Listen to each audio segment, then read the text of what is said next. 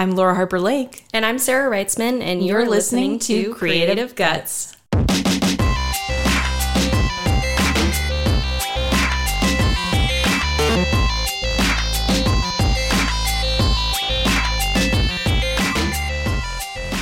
Hey, friends, thanks for tuning in to Creative Guts. On today's episode, we're talking with Oscar Velasquez, the executive creative director for First Gen Multimedia and host of radio shows First Gen American, Asking for a Friend, and Latinos on Vivo, a show hosted completely in Spanish, and I don't know if I pronounced it correctly. We found Oscar after he was nominated for, I believe, two awards at Stay Work Play's Rising Stars Award, so congrats to Oscar. Needless to say, this is not Oscar's first time behind the microphone. Let's dig right into this episode of Creative Guts with Oscar Velasquez.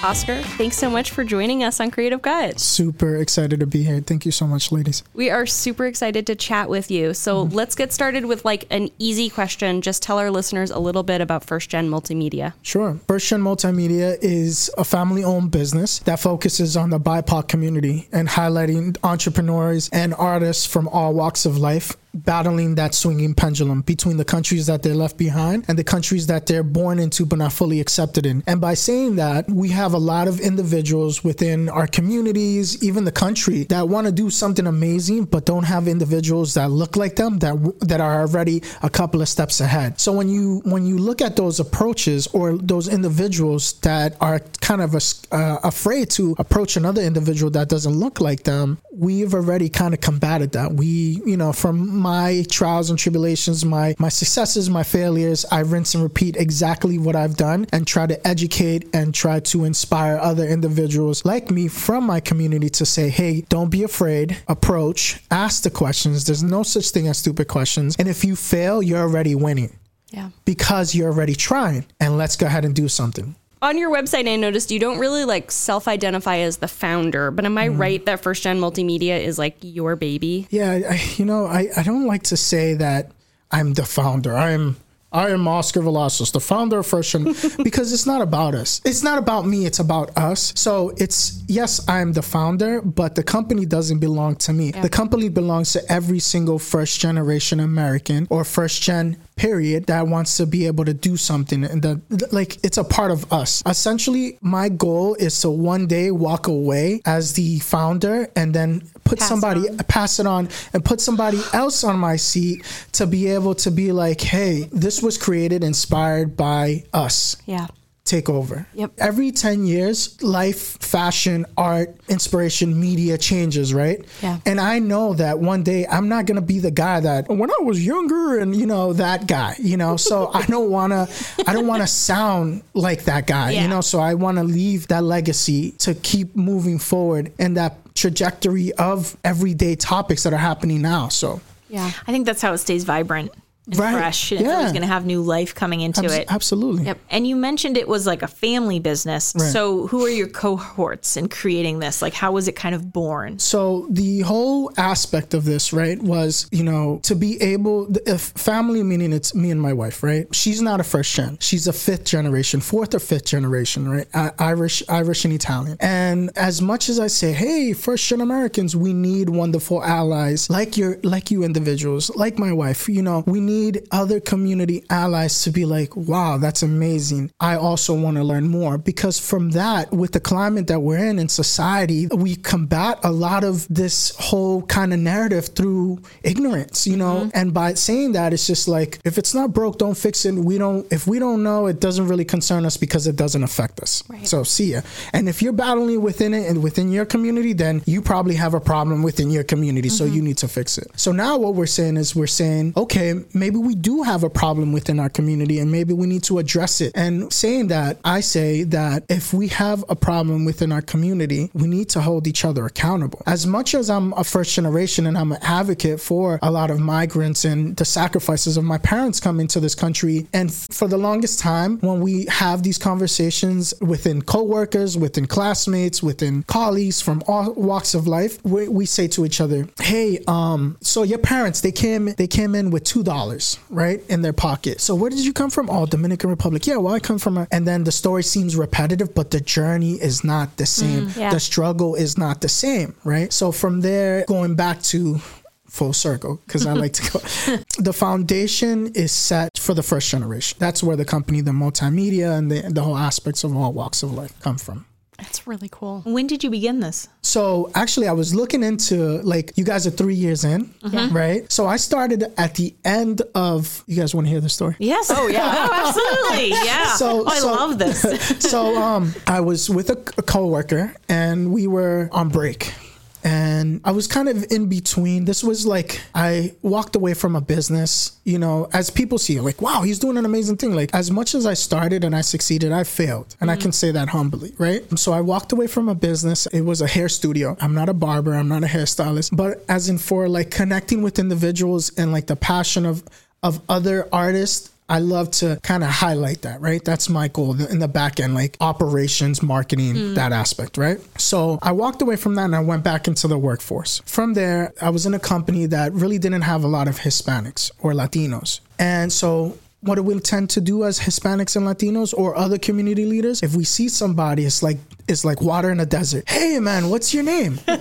right? It's like, hey, what's your name? Oh, um, my name is Juan. Oh, Juan, that's awesome, man. So we get to know each other, and then we. It's kind of like a, a long time family friend that you've never met, but you're excited to see. Yeah. And wherever you are, right? I connected with him and we started opening up and we talked about the journey. Like he was in the military. That was my first episode. You can listen to it on shameless plug on SoundCloud. It's first episode of First Gen American. That was before the radio. That was before it was even considered to be a podcast. It was just an idea and I wanted to record it and I edited it, right? So he talked to me a little bit about, you know, his experience on how he came. Like his parents are Dominican, but they fled to Puerto Rico. So right before he was born, he was an American citizen, and now they were able to come in through the Reagan um, and Amistad treaty that they had, and he was able to become a citizen. So from there, he talks about his journey, and we were just in break, and I was just like, man, this is fascinating. Like, yeah, I've heard stories about first gen, but not as passionately about as you talk about it, you know? And like for some reason, other individuals that are from my community or maybe that are first gen, we've taken that and kind of ashamed about it because we don't have history within our country. So when you look at individuals, especially in New Hampshire, and I'm from Nashua, so when you look at half of Main Street, these are fifth, sixth generations of mm, immigrants, of, of, of business owned, family owned businesses. But the essence of it is that they forgot their great great grandparents' story as first gen. So my job is to go in and highlight that like great you're a fifth generation? Well i'm going through the same struggles as your great great grandparents for you to be able to have this foundation of like a hundred year old century year old business whether it's a coffee shop whether it's a jewelry store whether it's a bakery etc cetera, etc cetera, right? So that's what inspired me to the story because i'm like if we're ashamed to talk about these stories now how are we going to change the future? How are we going to change the trajectory on how we are going to inspire the next generation. If we don't talk about these issues one common issue is mental health. We don't talk about the trauma that our parents bring coming to this country. Yes we hear about the two dollars in the pocket. Didn't know. A lick of english and i was able to scrape by and find odd jobs here and there right? But with that what my parents didn't say is i felt so alone. Right. I felt disconnected. I felt like, is this even possible without me even communicating with somebody to get into that position, right? Can I even get a better job not knowing the language? Can I even be brave enough to go back to school, right? Those are some traumas, like, and for us, offloading those traumas to us saying like projecting like saying hey i made it i sacrificed now we're here now you need to bring the family into the next level by becoming a doctor No pressure. no pressure. becoming a doctor, becoming a lawyer. It all becoming- hinges on you. Yeah. And and remember, remember, as soon as you get the money, all your problems are gonna go away. Right. All your problems are gonna go away. Make the money, make at least six figures, become somebody. What they don't talk about is mental health. The pressure that it is with coming to this country and that expectation of like, how do I look my parents in the face and say, I don't want to be a doctor. Mm-hmm. I don't want to be a lawyer. I want to inspire to become a handyman or own a business like my father, you know? It's tough because that creative part of like what you inspire to be or what you want to do gets minimized. You know, like, mm-hmm. wait a minute, you're an artist? You're not going to be able to pay your bills. No, you can't. Right. That's not yeah. sustainable. No yeah. way. So, from talking to his name is Juan, Juancho, talking to Juancho and understanding that, I looked at him in a different light now you're not just a colleague. A lot of people really understand the struggle, but they don't really empathize with one another. It's like a competition. It's like an automatic competition of becoming better. Oh, you're you're going through the same thing? Tough luck, man. Battle battle through it. Like, yeah. no, but man, I feel alone. I feel scared. I feel defeated. And wait, hold on, and I have to start a family because my parents are saying, "Well, you're you're in your 30s now. It's time to it's time to have a family. Where it's are those time grandkids? Yeah, where are those yeah. grandkids? Wait, wait. So you want me to suppress everything aside. I haven't become what you wanted me to become yet. I'm not financially in the stability where I need to be, but you want me to start a family? Yeah. No, it's a lot to unload, but I think it's important. And through my transparency and through, I, I, guess a lot of people say, man, you leave everything out there. I think it's necessary. I think through my transparency, it makes me brave. It makes me brave, braver, right? If you will. It makes me brave enough to be able to say, I'm not scared anymore. You shouldn't be either because you're not alone. Mm-hmm. Right. Those those are the stories. And talk about guts. Yeah. You know? Right. right. like that's some heavy stuff. Right. Well, and I really like like radio or podcast, like spoken words mm. specifically as a, a medium for what you're doing because like it was thinking about this while you were talking that like humans historically. I was thinking the same right? thing. Before yes. we wrote down history, yep. our like history was passed down oral tradition. And yeah. so now like we have this like you're recording it and it's like it's you know way, yeah, yeah, exactly exactly in a like a medium that people yep. will be able to listen to for a long time i was i was also thinking about like the future right yeah like i i just had um identical twin daughters. They're a month old. Oh my god thank you so much. Thank you so much. So um, Gosh, you must be busy and holy tired. cow, i can't believe tired. you're here I'm on, I'm on, two expressos right now so. Um, um, no i'm i'm i think about them. Yeah. I think about like i look at my parents, and my mom has this back to the guts, right? Yeah. That grit and like that, just that wall of emotion of like, I can't show you that I'm afraid. Mm. But I wish my mom or my dad would have been like, I'm, I'm afraid. Yeah. I don't really know what I'm doing, but we can learn together. Mm-hmm. Yeah.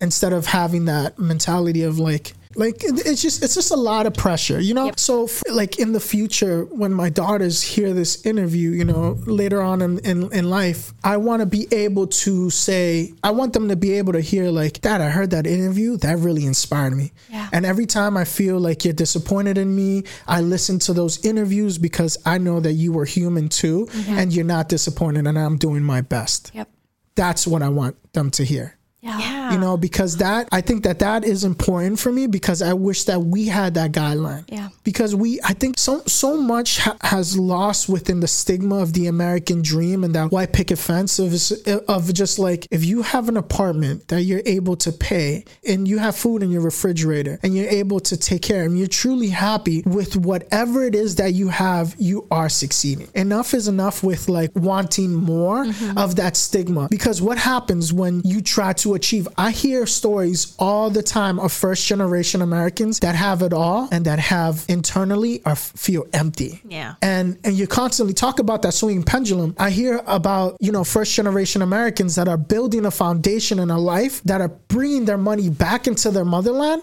Yeah. And by the time they're like 60, 70, they never had enough time to be able to enjoy the fruits of their labor. So we don't talk about this, right? Yeah. We don't talk about like building a foundation. I have a friend friend that's a first generation American that has property everywhere. He's just he's just doing phenomenal for himself, but he doesn't spend time with his kids. Yeah, because he's got to keep up. Because he has to keep up yeah. between property management and real estate and being a landlord and going here and going there and helping his brothers in situations like to help him manage the, mm. the business. He doesn't have time for his kids. So I don't want like I'm learning as again as much as I'm a teacher, quote unquote, right? right. I'm always a student first. You know, as much as I talk about my trials and tribulations, I'm also emphasizing a lot of other things that I've learned throughout the way that as a first gen father, I'm looking at parents now. Right. And like I'm looking at my friends from other communities that are saying, this is the way I'm raising my kid. Right. And I'm looking at it because I don't want that trauma. Your kids are who they're surrounded with. I'm, I'm, I'm a big I'm a big advocate and believer that you are who you're surrounded with. If you are not a creative, you're not a painter. You spend time at nonprofits like Kimball Jenkins. Yes. Right. Yeah. You spend time at nonprofits like Positive Street Art in Nashua. Right. In all these great organizations, you will be inspired to pick up a paintbrush mm-hmm. and you can be the greatest painter or artist or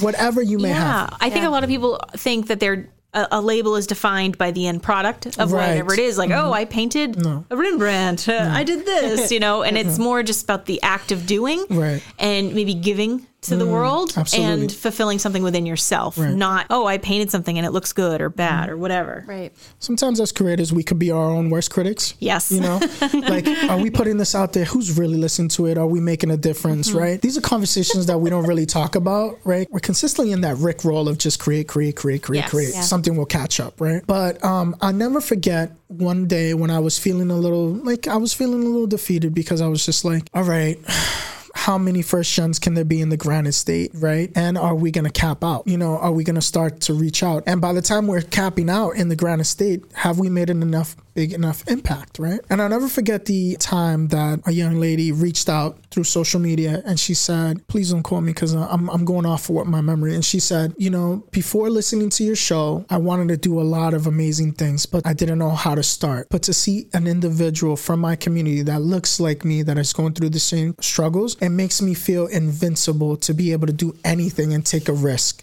you know, and like hearing the impact stories from like guests that we've had about financial literacy or real estate or fixing your credit, which is important, right? For the longest time, we put this barrier up that says we have it all figured out because we don't want to look like we don't know what we don't know. But I think we need to s- switch the script on that and we need to be honest with ourselves to be able to be approachable with others. Because when you feel like you have it all together and you put this persona and this perception to the world, it just makes you seem like you're faking the funk. Yeah. Right? Mm-hmm. When you mm-hmm. don't have it together. And I want to just keep telling these stories in the most authentic way that I can and just be me. Like I have nothing more to give but to to be me and, and relate and to inspire and re-inspire and rinse and repeat it. That's First Gen Multimedia. That's what we do. Is what we do is we market to the BIPOC community from other community members. We I know somebody in here works for New Hampshire Housing. That's so me. yeah. So so we actually do projects with them to reach out to the Hispanic community and we do literature and we do advocacy in Super Spanish. Cool. So because for the longest time we have organizations right that are like we want to market to that community, but they don't have have internal individuals to be able to do it in the most authentic way, right? We just have individuals that might be from that community, be like, hey, we have this marketing package. Can you translate this for us? This is our strategy. And then they're not in the position to be like, that's not going to be effective because they feel afraid to be reprimanded or to have a conversation with HR. You know, mm-hmm. I've had, I've had incidents and situations like that. But to be able to have allies like yourselves in the situation where like, we don't know what we don't know, but we love how you're approaching your community. I think you have the best formula because you have it in the most authentic authentic way. Yeah. Can you help us do this? And then absolutely, right? Just a little bit of like working with the Chamber of Commerce in uh, mm-hmm. uh, in Nashua and Greater Nashua and having 250 businesses having less than 3 to 2% of BIPOC community business owners. Yes. Highlighting that, right? Like I'll never forget we did a project with women-owned businesses in Nashua, right? Mm-hmm. And we wanted to focus on restaurants because of the pandemic and social distancing how they're surviving. I'll never forget the time we highlighted four women-owned, four generations women owned business. It's Colombian. I invite you guys sometime, down sometime. That'd be um, awesome. It's called Casablanca and Canal Street. Uh, what they were doing is throughout the pandemic, they needed outside seating, but because they weren't on Main Street, they weren't able to get it Mm. right? So what we were trying to do is I they reached out to me and said, "Hey Oscar, I know that you're connected within the community and maybe you can call City Hall." And I was like, "I'm not connected within the community. I'm just like you, but maybe we can figure it out together." So we called City Hall I invited the mayor to come down to have a. And the craziest thing, and talking about bridging that gap, is that we have a lot of Hispanic, Latino business owners, restaurants that are thriving, but they've never had an, an official, city official come into their business. Like, I'll never forget the time with the coordinator for American Downtown. He lived right around the corner from Casablanca. This business is two decades old, four women owned generation, great grandmother, grandmother, granddaughter, and, and daughter, right? Wow. Four women owned generation business. They come in, they're striving throughout the pandemic. The pandemic hits, they're struggling. Reach out, they just wanted outside seating, two tables, four seats. They reached out to City Hall, nobody would reach back out to them. We made a phone call, we held them accountable, and we said, instead of, you know, instead of going through this paperwork, why don't you just come down? Mm-hmm. Have a conversation with them. Yeah. Have a, highlight these stories. And when we and when we highlighted their stories, everybody started to pay attention. I never knew that that was a Colombian owned restaurant. I never knew that this was. So when we start highlighting these stories, mm-hmm. right? A lot of people start opening their eyes and saying, "Wow, there's an approachability." And for a lot of individuals, they feel that having a Hispanic owned or Latin owned business, they can feel out of place it can feel like unapproachable because one, we don't know the language, and two, we don't know what to order. But I promise you, and I challenge every listener, if you're interested in trying something new, Google a Latin owned or Hispanic owned restaurant within mm-hmm. your town and go in, sit down, and ask for the owner and say, Hey, I heard about your restaurant through Google or through social media. They would love to, one, they would love to hear how you heard about their mm-hmm. business. And two, I promise you that they'll treat you like if they were in your own kitchen. Mm-hmm. That's what our community is. Like, I promise you that we're always welcoming, we're always inviting. We don't care what color, what religion. We, we don't see that. We come together through food and to try to bridge that gap with a lot of individuals in today's climate of like, you know, accepting the food, accepting the music, but not accepting those individuals. I think that the, there's a disconnect and there's yeah. an opportunity, right? right? So, long story short, we had the mayor come in, never step foot in this restaurant, never step foot in this restaurant, mm. right? We talked to the uh, downtown coordinator never step foot. he lives two blocks away, never step foot into the restaurant. And what happens? We change the whole trajectory. Now that they're doing downtown events, they've included that business. When the mayor sat down, they got a call a week later about doing city zoning to be able to do outside seating. It's all about bridging the gap, right? And if I have to be the one that makes that phone call to, to connect point A to point B and have them mm-hmm. succeed, I will do that. And for me, I don't see anything in return because I don't want anything return. All I want, the whole aspect is for my community to grow. Have you guys ever been to Lawrence, Massachusetts? Yeah. Okay. So you know Broadway. Not well. Broadway is uh, Broadway is a street like let's say let's say Fifth Avenue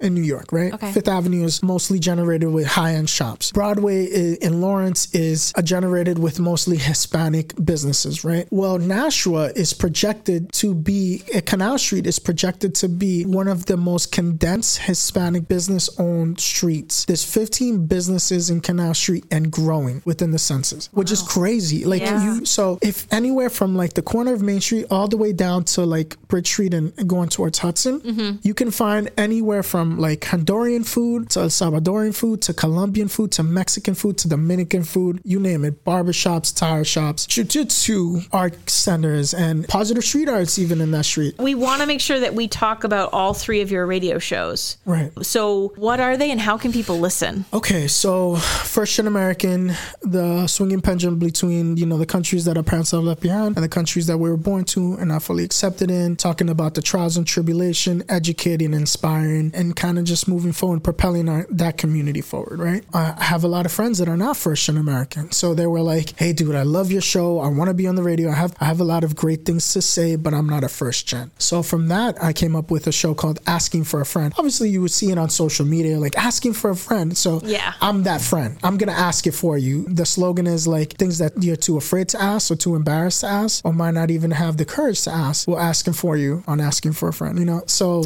that, that that is we invite entrepreneurs, we invite people from all walks of life, just individuals that are doing amazing things that just want to share. You know, how many times do you get like an entrepreneur that will come in and say, "This is how I started," mm-hmm. and being like, "Wow, it's a spark and inspiration in somebody," right? Yeah. Be able to do that and talk about addiction and a lot of things that you like like how did you start um, with your business or how did you get addicted to this and is there a way out? How do you feel? Because we have we all have a little bit of a struggle within a family member or a loved one that's battling through something. And again talking about complete transparency you know human rights, you know, human trafficking. A lot of uncomfortable questions, but at the end, it's a sense of inspiration that there's a way out and they're doing amazing, right? And the last but not least is Latinos en Vivo, which is the first show in Spanish within New Hampshire. How this came about, I'm, I'm gonna do this as fast as possible because I know it's time. You're good. The, the, the, from the podcast with Juancho, I, it was in November 2019. I put it away. I recorded it and I put it away. Then in July 2020, there was a racist rant that happened in front of the radio station, which I was, uh, uh, uh, WSMN. There was a woman named Diana Ploss who was out there. She was a radio host at the radio station of where I was. It was a, a right wing conservative radio station. There was some landscapers out front helping restaurants social distance, plant some trees, and then all of a sudden she was upset that she couldn't park up front. And because of the barriers that were on Main Street, it was causing the traffic and she was almost late to her radio show. So she took out her phone, she took out her anger on these gentlemen. And it's important to say their names because these gentlemen are human beings just like anybody else. Emilio, Eduardo, and Cesar. They were out there. They're here legally. They were uh, contracted by Morton's Landscaping. They were here on a six month visa. They're here legally. Their foreman is Caucasian, but he spoke Spanish to be able to communicate with them, which that is awesome, yeah. right? Mm-hmm. So they were communicating with each other, just doing their job. She overheard them speaking Spanish. She looked at them, took out her phone, and said, What do you guys What are you guys doing? You guys are helping these restaurants social distance. This is a fake virus, and you guys are you guys oh, are yeah yeah, and and then you guys and you you guys shouldn't be speaking Spanish. This is you guys should be speaking English. This is America. Oh, you need to be God. speaking English. Puts her phone away, goes upstairs, does her radio show. Then in the middle of her interview, after she like blatantly you know, just disregarded these human beings for not only speaking in the only language that they know could, but helping these restaurants stay open within the pandemic. Let me tell you something the Hispanic and the Latin community were the essential workers, yeah. the landscapers, the people that were keeping this country open in the middle where nobody said, I'm not doing that and risking my life for $13 an hour. Absolutely not. She went upstairs, did a radio show, looked at her board engineer, which was Puerto Rican, and looked at him and said, Hey, what do you think about people that speak Spanish in America? Don't you think they need to speak English? He waved her off, said, I'm here to do my job as a board engineer. I'm I'm just gonna mind my business. That would happen on a Friday morning. By Friday afternoon, around two o'clock, I was getting a text message. It was from Manny from Positive Street Art. Mm. Text me. He's like, "Yo, bro, you see what what's going on right now?" It's like I don't know what what is this. And I'm thinking this is somewhere out in Midwest or not here in the Granite State, right? Right. Right. So I'm looking at him and I'm like, yo, where is this? This is like, this is down the street on Main Street. Absolutely not. And I'm just, I'm in awe. So I'm like, I'm looking at this video that is went viral, went viral. I'm looking at this video and I'm saying to myself, nah, no way. So then I went, I went down and I said, Manny, meet me down on Main Street. Let's go talk to these guys. I apologized to these gentlemen, Emilio, Eduardo, and Cesar. I apologized to them and I said, there's individuals that look like us that are doing amazing things in these times. And you should never be ashamed of speaking your own native language. Yeah. Mm. We bought them something to eat. We sat down with them. We took a picture and then we combated that neg- negative uh, video with a positive post. And I said the same thing. There's individuals that are keeping this country open, helping restaurants social distance, and helping families sustain in the most difficult times that we're in ever, right? I asked them, what was the radio station that she was going to? I didn't even know that Nashua had a radio station. He's like, yeah, the radio station is right across the street. It's like, all right, let's go. We sat down with the radio station owners and they said, well, there's nothing we can do because this didn't happen within our walls. This mm-hmm. happened outside. So legally, there's nothing that we can do. So I said, all right. I was livid, but I kept my composure because I was like, okay, you basically kind of just see you later.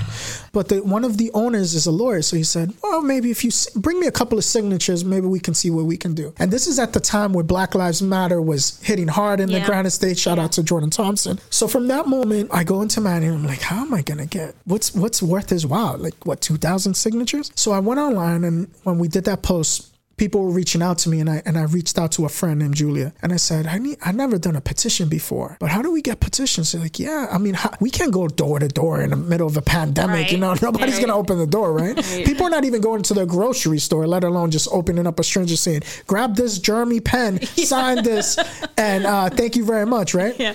So she's like, no, there's a way to do it digitally. Come Monday morning, right? After being able to do it digitally, put in a post, we had 48,000 signatures. We put it on a thumb drive. We went back to the radio station. We handed it to them. And he said, you know what? Like, here we go. Like, you need to remove her. These are some signatures 48,000 signatures from people from all over the Granite State. She needs to be gone. And we were grabbing our business cards and we were tossing it in a trash bin. And we were like, we're done with that. So Manny was like, hey, before you go, show him that podcast, man. Because Manny, at this time, Manny was the only one that heard that podcast, mm. right? Okay. I put it in yep. the archives, but I had it on SoundCloud, but it was on private. Okay. I haven't launched it yet.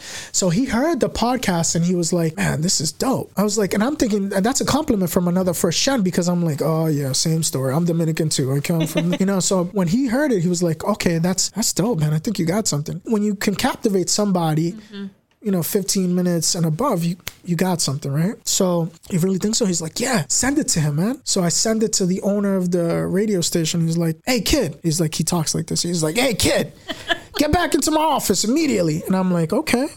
So I go back into his office and he goes, You've never done radio before? I was like, I've never done podcasts before. He's like, I think you got the gift, kid. Oh I think you got the gift if you listen to like me. a 90s yeah. no, I swear to God. If, I, I, swear, like if you like talk about like long hair looks like uh looks like somebody from like, like Metallica or something. I don't know. He's like, Hey kid, you got a gift. He's like, You never done radio before? I was like, No, I haven't. He was like, Do it, man, do it. I was like, if I do this, I want her time slot and I want her listeners to be listening to First Gen American. So from there, he was like, Oh, yeah? Okay. We can make something happen. So I was like, All right. He's like, Bring me $10,000. I was like, $10,000. Here we go. Like, in the middle of a pandemic, yeah. I'm not working. And I was like, I go home and I look at my wife and I'm like, honey, they want me to do the radio, but $10,000 and I'm not going to pull that out of our savings on a time that's uncertain. And where am I going to get a job? This is before remote was a thing, right? Yeah. I was like, I, anything's possible. If you put your mind to it, you know you can do anything. And I'm like, I know you're just saying that because you're my wife, but like, you're giving me that. But I appreciate that. She goes, all right, let me see. So then I grabbed the SoundCloud I put it up, and then under it, I put a post, I put it up, and then under it, I put a GoFundMe. Mm-hmm. I said, if you guys believe in these stories and you guys want to combat this bigotry with education and love, that's how we do it. Now you can hear stories from our perspective right? Yeah. So then all of a sudden, a week and a half later, we raised that ten thousand dollars. Oh man. Right, and then from there, I go to give them the check, and there was a line of people that wanted to take her slot because in the radio and showbiz, there's no such thing as bad publicity. Negative publicity or good publicity is any publicity. Is Ugh, right, right, gross. right, exactly. So then uh, I was like, before I give you this check, I want you to know that this is not my personal money. This is the people's money. The same people that was calling this radio station trying to shut you down. You can be using me as keyword token. You could be using me as a token to be able to say, hey, look, we promote the DNI, diversity and inclusion, checking off that box. Look at the Spanish kid. Look at the show, right? Look at these stories. So I'm like, before I give you this check, remember that the community that was undermined and disrespected was the Latin Hispanic community. Yeah, I can come in and do this in English, but how is my grandmother going to listen to this? Mm-hmm. Right? He goes back in his chair. He's like, oh, that's a good question, kid. I've, I've always wanted somebody to speak Spanish. You speak el español? I was like, yes, absolutely. Claro que sí, I speak Spanish. He's like, great, kid. You know what? I like you. And the fact that you were able to raise that money in, in a week and a half was phenomenal. I don't know how you did it, kid, but you got something special. I was like, yeah, you're just waiting to cash that check. That check's certified. Relax. So then he goes, I'm going to give you, I'm going to match that radio show that you gave me and I'm going to give you another one for free, but you got to do it in Spanish. So I was like, all right, here we go. So I went from never doing radio having two shows. To having two shows in English and in Spanish. and I've never done radio before. So if you listen to the first podcast, which is, all the radio shows are converted into podcasts mm. to kind of get rid of that uh no, no, no, no, you know? Yeah. Every time I, I open a show, I go, uh, hey guys, this is Oscar from First Gen. Welcome, welcome, welcome. That welcome, welcome, welcome. This is like nobody has ever known this. no, um, that welcome, welcome, welcome is out of nerves. Oh my gosh. Welcome, welcome, welcome to First Gen American. oh I'm my like, God. You know, like I feel like I'm in a fair somewhere. Welcome, come on, come on, welcome, welcome, welcome. Right? That was out of nerves. So uh, from there, Racist lady who is mad at people for speaking Spanish is off the air, Off and the now air. a fully Spanish radio show is on the air. right, and and and now first gen, God. like the Latino, first gen American. Delicious. first gen American Latino, like now does it in English and in Spanish, and changed the trajectory uh, for that radio station forever. Like, and just now it's just now we're combating advocacy.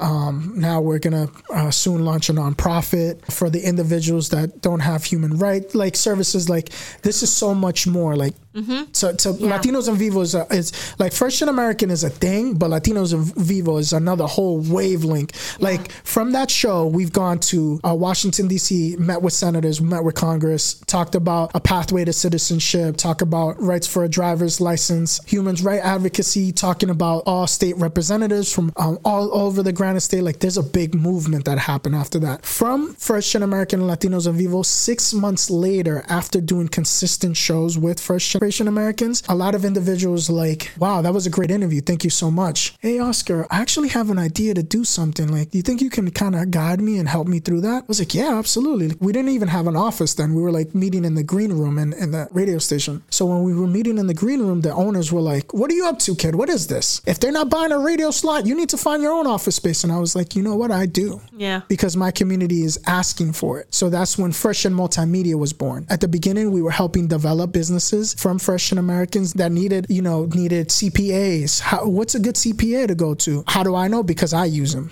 and I hold them accountable. Because if now I'm, you know, there's a lot of great nonprofits that are, you know, that have these individuals, but being a Latino, being a for-profit business, I think that is twice as hard to get through the door because like not to knock down nonprofits. Nonprofits do their, uh, like I said, we're starting a nonprofit with Latinos in Vivo, but it's twice as hard because like, hey, if how how reach how far can you reach down your back? I can scratch it for you. Can you scratch my back? Type of an exchange, right? But at the same time, they were looking at at an opportunity to be able to educate, and I said, everybody's gonna get paid. Like we can do this. We can coexist. We can still propel forward. This is not a competition. This is a mm-hmm. movement. This is not a race. This is a marathon. So we've helped establish about five to six businesses from the ground up, from idea to execution. And in return, we ask for nothing. We don't hold them. We let them go. It's like raising a baby, watching them walk, and as soon as they start running, they're out the door, and we thank you. See you later. Yeah. But that beautiful relationship is that they'll always come back for advice. But when they're doing better than you, you can always be approachable because now, again, like I said, being the student and this constant evolving of life and, and this trajectory and all these lessons. Gosh, it's a beautiful thing. Right?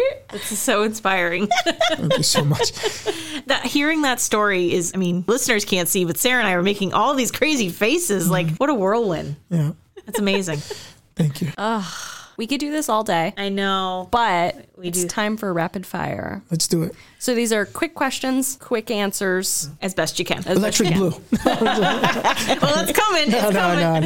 no, no. What is your favorite radio show or podcast to listen to? I mean, I was listening. You guys are one of my favorites now because I love, I love that it's, com- I love, I love better, I love better community based podcasts because I feel that those those individuals are right in my backyard. Yeah. Yeah. And individuals Yeah. that I have to go through emails and all that. But what is my favorite podcast? My favorite podcast right now is Inspirational Living and uh, ADHD Rewired. Ooh, interesting. What is your favorite restaurant in Nashua? Ooh, I like Riviera Nayarit. Riviera Nayarit. So you have a lot of Mexican food, right? But this restaurant, it's authentic Mexican, right? It's a woman-owned business, and I feel like women that are doing amazing things within our community deserve their roses, right? The reason I like this restaurant is because it's not your typical Mexican restaurant. It's Mexican seafood. Neat. It's it's good. What's your favorite color? Electric blue. I was going to say, like, purple. Electric blue. what is your favorite sound? Rain. What's your favorite texture to touch? Egyptian silk. Ah. Where is the most inspiring location you've traveled to? I was in uh, Ecuador. I was deep in the jungles of Quito, and we were in a like in a retreat with the Inca Indians in the Amazon, and we were doing a cleanse. We were doing a cleanse with ayahuasca, and from that, I think that I've never been at more peace. When you hear the rain fall from the waterfall and then you're at peace with the water stream and you can hear the little bubbles, that's my favorite sound. That's my favorite peaceful Gosh. memory. You've transported us. That sounds lovely. What's the last new thing you've learned? What's the last new thing that I've learned? As a parent, you can never be ready. and if you overthink, you still won't be ready. So don't overthink. And if you're overthinking, if you're going to be a great parent, you're already on the right path. You probably feel that. Yeah. Yeah. It was something that my therapist said when I was still pregnant. She's like, the fact that you're asking if you're going to be a good parent Yeah. means you're Yeah. going to be a good parent. Yeah. Cool, cool. Last question. If you could go back in time, what advice would you give your younger self? Don't be so hard on yourself. You're going to figure it out. Oh, that's going to make me cry. Oh, Yeah. what you've done, what you've shared with us, it's truly amazing and inspiring. And I have no doubt there are thousands of people in the Granite State and probably beyond that have been moved by what you've made. Thank you. Yeah. It's probably because I'm a dad now. I'm a little emotional. you know? That is the sweetest thing. You're going to make me cry. that does do it, Chase. Thank you. Thank you so much for this opportunity. It really means a lot. Yeah. It was Thank really, you. really amazing. Thank you. I love what you guys are doing, and I'm humbled by this experience. And I would also like to make a donation. So, Oh my gosh. Yeah. Thank, Thank you. you. so yeah, we First Gen Multimedia will make a donation. I I'm a big believer in like inspire, re-inspire, and keep creators in the in the trajectory and keep it going. So I'd love to see you guys keep it going. And Oh my god. Thank you very much. We're very small, but that makes a big difference. But mighty. I appreciate it. But yes. mighty. Thank Yes. you. Absolutely. Exactly. Um, so thank you again so much for being on the show. And with that, enséñanos tu creatividad. An enormous thank you to Oscar Velasquez for joining us on Creative Guts. Oscar is a real life superhero, though he is probably going to shake his head at hearing that because he's also very humble. His ability to transform a negative that happened in his community into a positive that supported his community is exemplary. It took guts and gumption. He is a creative thinker, a natural born storyteller, and is also a very, very, very nice person. I feel very lucky to have met him, and I can't wait to see all the things he does next to keep making New Hampshire an amazing place. This was one of those episodes that we really, really, really wanted to keep talking. But if mm. we accidentally recorded for hours, we would have regretted it when we went to edit the episode into something, you know, consumable for you all. Such an incredible origin story, such an absurd origin story. And there was so much that Oscar said that I wanted to hear more about. Early on in our conversation, we talked about organizations and bureaucracies wanting to connect with BIPOC communities, but not knowing how to do so authentically or not doing so authentically. But Oscar's putting himself out there and acting as a bridge, and it's incredible what he's doing to help lift up the first gen American business owners in Nashua. And like, truly, this was an amazing interview. And I know we gush about all of our guests, but like, this was a really amazing one. You can check out First Gen Multimedia at fgmshows.com and on Facebook at First Gen American and Instagram at first.gen.american. You can also find Asking for a Friend on Facebook.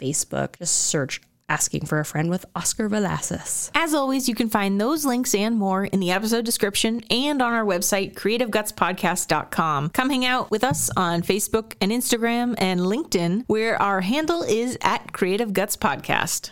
If you want to support the show, consider making a donation at Creative Guts. Our budget is tiny, really, really, really small. So donations of any size make a big difference. We're a small nonprofit, but as Oscar described us, but a mighty one. Our work is far bigger than this podcast. Learn more about us and make a tax-deductible donation at creativegutspodcast.com. Thank you for tuning in. We'll be back next Wednesday with another episode of Creative Guts.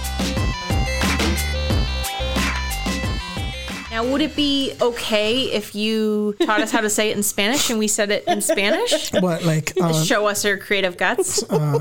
enséñanos tu creatividad and show us your. Would that be uh, okay to do? Is Yeah, yeah, that yeah, all absolutely. right? Yeah, right. absolutely. Um, I'm nervous. I On your website, it doesn't look like you. S- oh, we do bloopers yeah. too at the end, so you're all good. I earned that. I earned that. Perfect. I earned that. So good. Keep that. We're off to a great start. Oscar did a um an accent at the very beginning uh, that reminded me of Fritz Weatherby. Cool. I don't remember that, but I wish I thought of that. I'm gonna like copy and paste the clip to the end so people can hear it again. When I was younger, We're here to make no bloopers at all. you know, mm. as one does. Bloop. Bloop. Oh no. That's all right. We got plenty of um, bloopers of us trying to speak Spanish.